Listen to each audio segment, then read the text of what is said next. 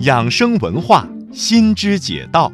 所以有这样一个说法：中医文化是打开中华文明智慧宝库的一把钥匙。我们称颂一位医生的时候，最高的称呼就是华佗在世，妙手回春。健康生活奥妙分享。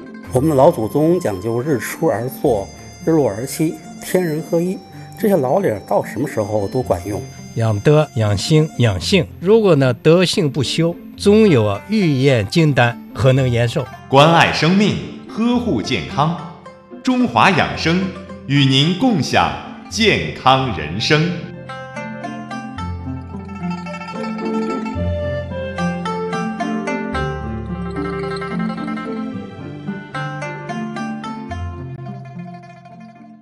听众朋友，大家好，欢迎收听《中华养生》节目，我是刘红。接下来的一个小时的时间，我们将为您带去健康服务。据不完全统计，自1963年4月至今，中国已经向世界五十多个国家和地区派出医疗队员达两万多人次，诊治病人约2.6亿人次。有超过两亿的非洲民众得到了中国医生的救治，并无偿提供大量医疗设备和药品。有一千多名医疗队员获得了受援国颁发的荣誉勋章，也有五十多名医疗队员因公殉职，永远长眠在了异国他乡。在长达半个多世纪的时间里。中国援外医疗队的身影像珍珠般遍布在亚洲、非洲、拉丁美洲、欧洲和大洋洲等需要医疗援助的地区。这些白衣天使们兢兢业业、无私地为当地的健康医疗事业发展而努力，向世界人民展现了中华民族勇于担当的奉献精神和悬壶济世的博爱精神。请听我们特别为您制作的系列节目《中国天使援外医疗》。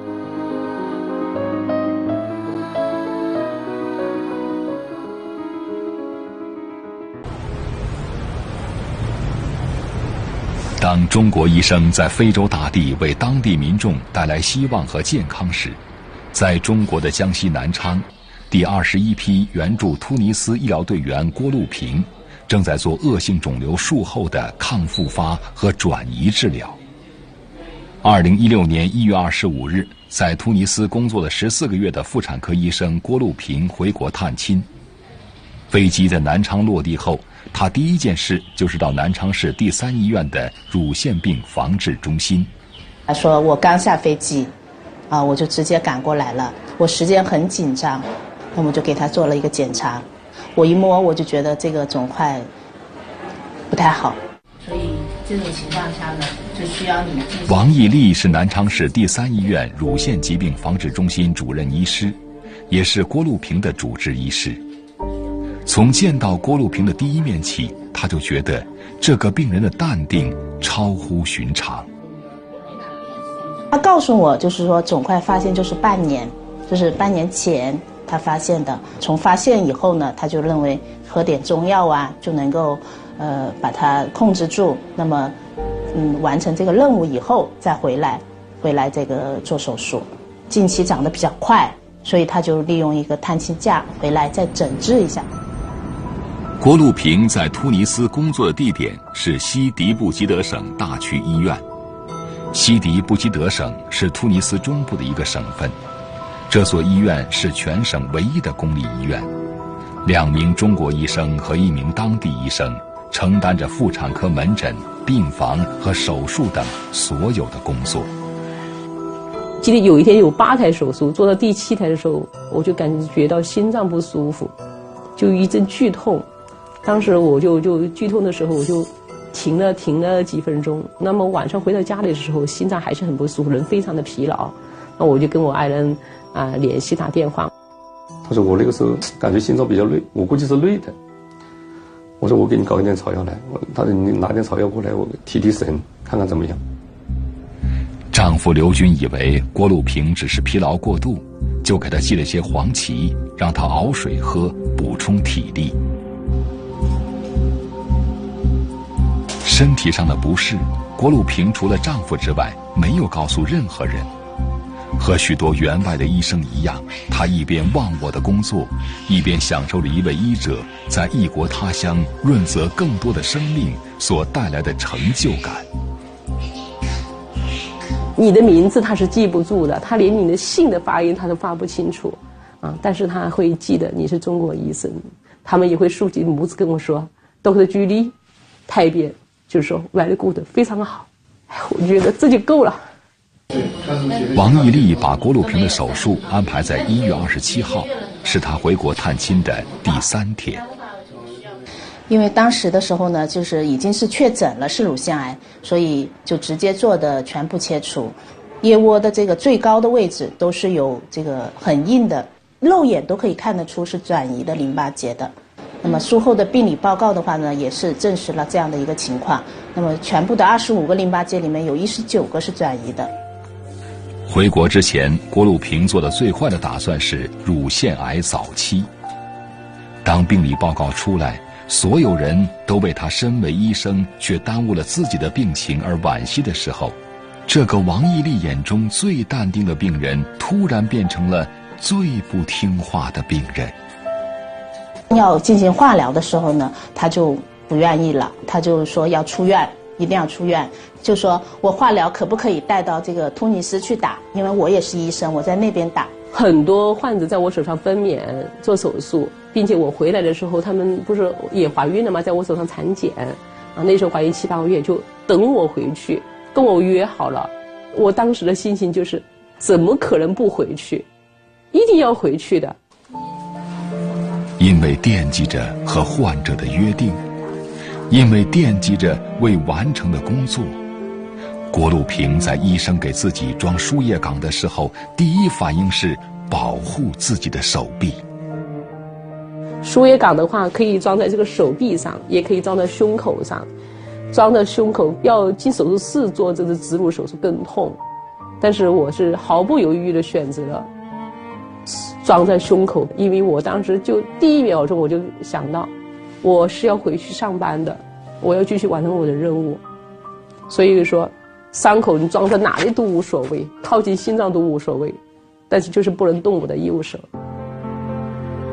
十四个月的援非生涯，郭路平以自己的医术和人格魅力赢得了当地民众的信任，而他自己也更加真切地感受到了，对于缺医少药的非洲人民来说。医疗援助是一种多么神圣的使命，中国医生是一个多么光荣的称号。然而，无论他怎么坚持，怎么坚决，无论他多么惦记万里之外的非洲之约，专家会诊得出的一致结论是：由于错过了最佳的治疗时间，他术后除了要做化疗之外，还要进行为期一年的靶向治疗，这样才能防止癌细胞的复发转移。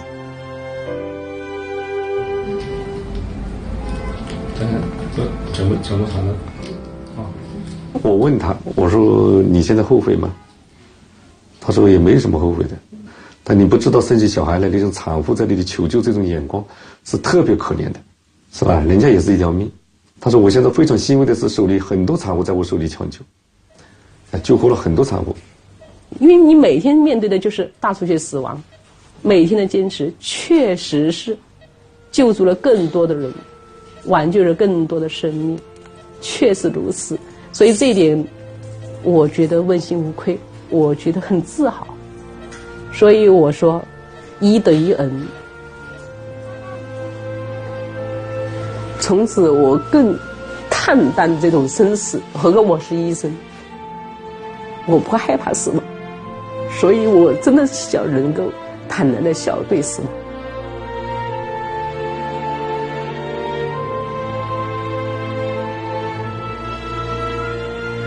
当中国医生竭心尽力，把一个个遭遇生命危险的异国病患从险境中救助出来的时候。彼此的生命已经紧密相连，从此就有了非同寻常的牵挂，有了与众不同的深情。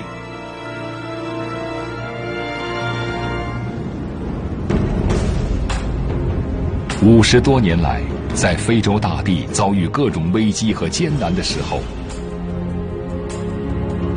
来自遥远中国的关切之情、援助之举，总会及时的出现。中国和非洲在患难与共、真诚互助中，结下了深厚的兄弟情谊。不论国际形势如何变化，中国始终是非洲全天候的好朋友、好伙伴。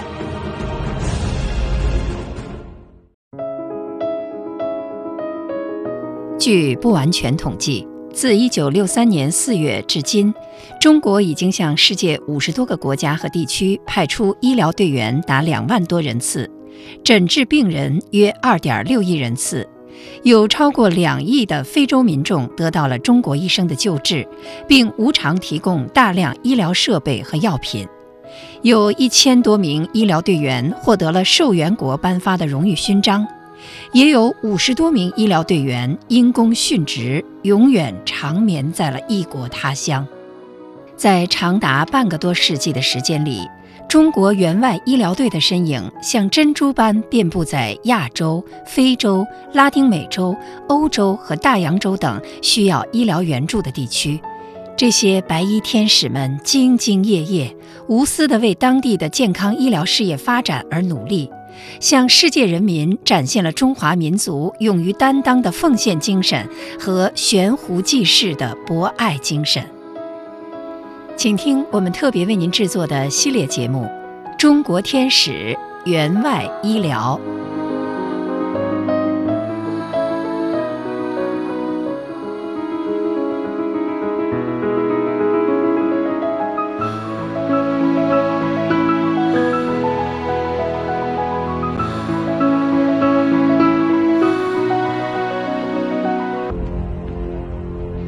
在非洲广大地区，由于气候与环境的影响，加上医疗卫生条件和防疫体系的相对薄弱，疟疾成为一种容易出现、普遍发生的疾病。世界卫生组织发布的2016年世界疟疾报告显示，2015年全球共有2.12亿疟疾新增病例和42.9万例死亡病例。而百分之九十的疟疾病例和百分之九十二的疟疾死亡发生在撒哈拉以南非洲。靠近非洲东海岸的印度洋岛国科摩罗和非洲大陆许多国家一样，深受疟疾的危害。据统计，二零零六年科摩罗的疟疾病例共计十点八万例，因疟疾死亡三十四人。二零零六年九月，中国抗疟专家组带着复方青蒿素快速清除疟疾项目到达科摩罗。科摩罗的情况的话呢，实际上是采用的是中国的经验，因地制宜，突出重点，群防群治，而且我们是用我们自己中国创新的青蒿素复方。青蒿素是中国科学家在传统医学典籍中受到启发，从而研制出的抗疟新药。二零一五年十月，因发现的青蒿素可以有效降低疟疾患者的死亡率，中国中医研究院中药研究所首席研究员屠呦呦获得诺贝尔生理学或医学奖。复方青蒿素的研制者之一是广州中医药大学教授李国桥。这位年逾八旬的老人，从上世纪七十年代开始从事青蒿素抗疟研究。一九七四年，李国桥第一次使用青蒿素，成功抢救一位恶性脑型疟疾患者，从而引起世界医学界对青蒿素的关注。把毕生的精力都投入到抗疟研究的李国桥，也感染过两次疟疾。和别的感染者不一样的是。他是主动把病人的血液注射到自己的体内。当时呢，就大家都是这样想攻攻克这个难关。那你不能够把这些都方法都试在病人身上啊？把病人的血抽来打到自己身上，打了以后两三天的，这原虫就发展起来了，这就就开始发烧。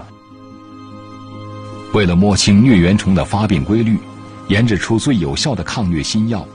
李国桥的身影总是出现在疟疾高发的区域，二零零六年，七十岁的李国桥带着他研制的复方青蒿素，和中国抗疟团队一起来到了科摩罗。最严重那个岛莫艾利岛，它二十个、二十五个村嘛，三万五千人嘛，一查了，百分之三十以上的带虫率有四个村，其他的二十十几，最低的平均都有百分之六到九。快速清除疟疾方案需要全民服药，而如何让对中医药完全没有概念的科摩罗人相信青蒿素的治疟疗效，这本身就是非常大的难题。为了说服村民服药，李国桥和他的团队几乎跑遍了岛上所有的村子。他村里面是以前是没有人搞医疗卫生的，所以在科摩罗我们培训了。四千个人，他每一个人是管两百个居民，告诉他哪一天哪一天要吃药。二零一四年，科莫罗实现疟疾零死亡，疾病发病人数下降了百分之九十八。科莫罗当时报回来的数据，当时我就非常激动，有两个岛没有本地感染，这是标志着。消除了疟疾啊！这个是在人类历史上是第一次啊！你通过药物干预、群体干预。为此，科摩罗联盟副总统兼卫生部长福阿德·穆哈吉专程来到广州，为帮助科摩罗清除疟疾做出重要贡献的李国桥和宋建平颁发总统奖章。这是该奖章首次颁给外国教授。换了多少批人呢？但是我一直都坚持干这个，所以呢，只要一个地区很严重的疟疾，马上空气中，对，就高兴了。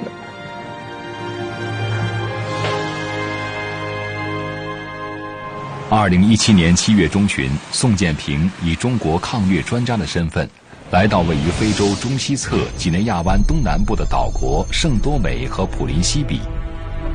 这个面积一千零一平方公里、人口十九点三万的美丽岛国，二零一六年十二月二十六日刚刚与中国恢复外交关系。在二零零四年以前，它非常严重，大概发病人数一年的累计发病人数占它人口的大概有一半，大概百分之五十。近十年的数据的话呢，始终是在百分之一到百分之五六之间波动。发病人是大概两千到一万人之间。圣多美和普林西比由圣多美和普林西比两个小岛组成。考埃县是圣多美岛最偏远的一个县，也是疟疾发病率最高的一个县，每年疟疾病例占全国的百分之五十五以上。它是侧重于这个杀蚊子的灭蚊，对蚊媒的密度的。减少它有一定的帮助，但是对疟疾的消除的话，最可能单靠这个杀虫剂可能是解决不了问题。圣多美和普林西比的疟疾防治已经取得了一定的成效，基本控制了疟疾流行，但疟疾传染源仍未消除。中国政府在两国恢复外交关系后，第一时间派出抗疟专家组到圣多美和普林西比实施援助。心怀苍生，兼济天下。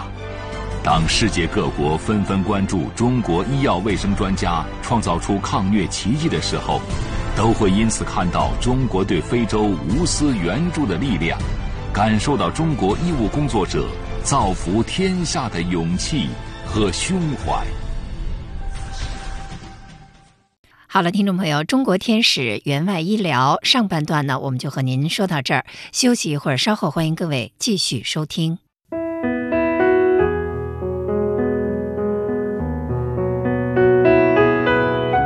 我们的脊柱啊，有点像我们的一个船帆，哪一根绳子出现问题，都可能导致这个桅杆呢产生倾斜和扭曲。首先要动起来，才能够真正的在这个生命的海洋中航行。我们就相当于要打仗了，一定有侦察兵，要看清楚 啊，敌人碉堡在什么地方。做检查实际上非常重要，就得出一个正确的诊断。嗯，你得到正确诊断了，那么你的治疗方案就出来了。养德、养心、养性，一个注重养生的人，首先应该是养德修德，应该有仁爱之心。所以过去有句话叫“仁者寿，德高者寿”。如果呢德性不修，终有啊欲验金丹，何能延寿？对于神经外科医生，不但要有坚实的基础，神经从哪儿走到哪儿去，哪个地方出现问题、出现故障的去找到它，而且确实也要有手技。当然，手的技巧也是靠实践来实现。所以我们我们常说一句话，就外科医生的经验，实际上是很多病人的付出才得到的。这个就像一个机器一样，它总是要新陈代谢。等到用年头时间长了，它总是可能要出现这问题那问题。所以，我就一方面你要加强预防和保养，另一方面的话，你要根据你不同的病，不要盲目的去迷信它；另一方面呢，也不要去排斥它，选择最适合于你的一个治疗的方法。我的动力就是来自于我的病人，我看到我的病人好了。觉得我做了非常好的工作。如果病人不好，我也会很受打击。但是受打击的时候呢，我必须自己调整过来。得了病之后，我们想办法把它治好。所以呢，我经常说，我们是要跟上帝掰手腕。对于健康来讲，我们要有好的生活方式。不管你做哪一种的工作，应该知道健康生活方式不仅要懂，而且还要去做，要去尝试着去做。明明知道不好的习惯，要尽量去改掉。中华养生。每天一小时，为您带去贴身的健康关爱。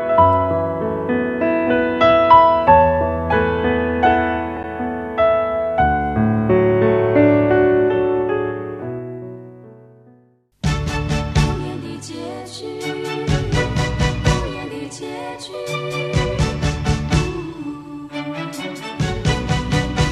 局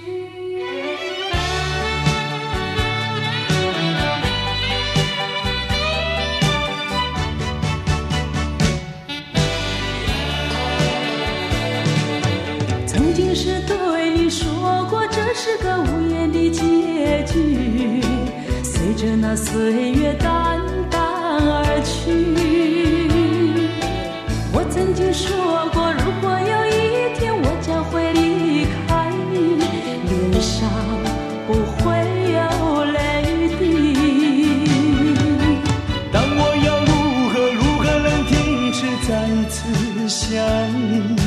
怎么能够怎么能够埋葬一切回忆？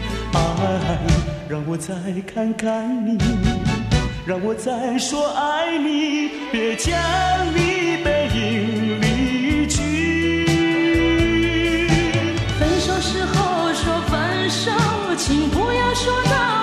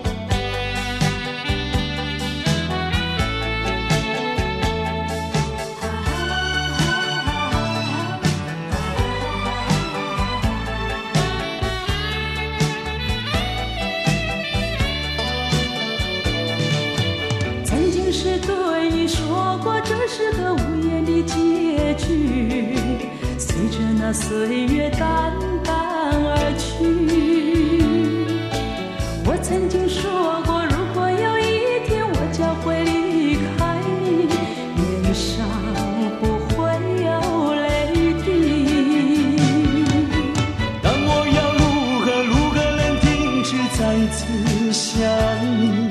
我怎么能够怎么能够埋葬一切回忆？爱。让我再看看你，让我再说爱你，别将你背影离去。分手时候说分手，请不要说那